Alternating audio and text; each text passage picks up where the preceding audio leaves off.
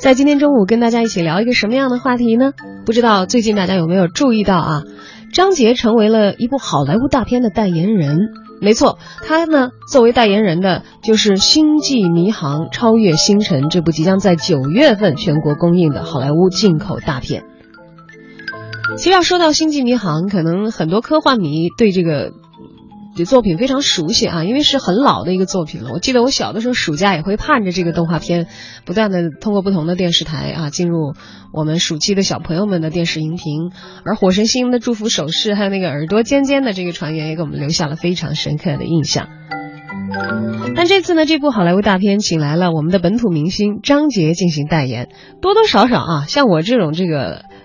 老的星际迷航的粉丝来说，觉得好像虽然没什么问题，但是两者似乎有一点不搭。后来呢，在网上浏览的时候发现，并不只是我一个人有这样的感觉啊！我在这个名叫“电影通缉令”的这个电影微博上啊，在看到了有一篇文章是专门来说这个事儿的，叫“请本土明星代言好莱坞大片是我见过最蠢的营销方式”。看来作者啊，因为这个明星代言好莱坞大片这个事情，情绪明显比我要激动很多了啊。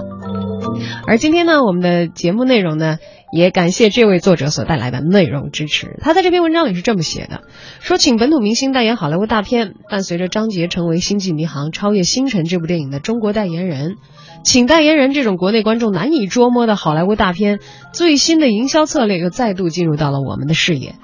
因为水土不服，加上文化差异，近年来呢，有不少在北美市场票房高歌猛进、连破多项纪录的影片，来到咱们本土呢，却遭遇了冷遇。例如，在北美票房狂收三点五亿美金的皮克斯口碑佳作《头脑特工队》，在大陆的票房呢，竟然是连一亿都不到。然而，也有一大批的影片境遇是完全不同的，在北美票房惨遭扑街，但是在中国这片市场上啊，赚了一个盆满钵满。比如《变形金刚四》，比如《环太平洋》等等。而最夸张的，当属前不久上映的《魔兽》，北美呢应该说是评分非常的不理想啊，口碑呢是创下了这个比较低的一个记录，而票房呢也只有四千多万美金，应该是非常非常之凄惨的一个成绩。但是呢，反观它在中国的表现，哇，《魔兽》不得了啊，狂赚了十四点七亿人民币，占到全球二十八亿总票房的一半还有多，怕不怕？就是在这些让人一丁点儿都摸不着头脑的神奇的市场反应下啊，呃，那些在好莱坞老家已经形成了纯熟宣传套路的大型的好莱坞商业片，为了更好的收割全球的第二大票仓，不得不重新开始摸索这片市场的兴奋点，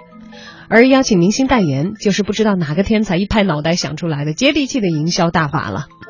这种代言毫无疑问是一种商业的行为。目的呢，就是运用代言人的影响力为影片进行宣传，以求得更好的票房收成。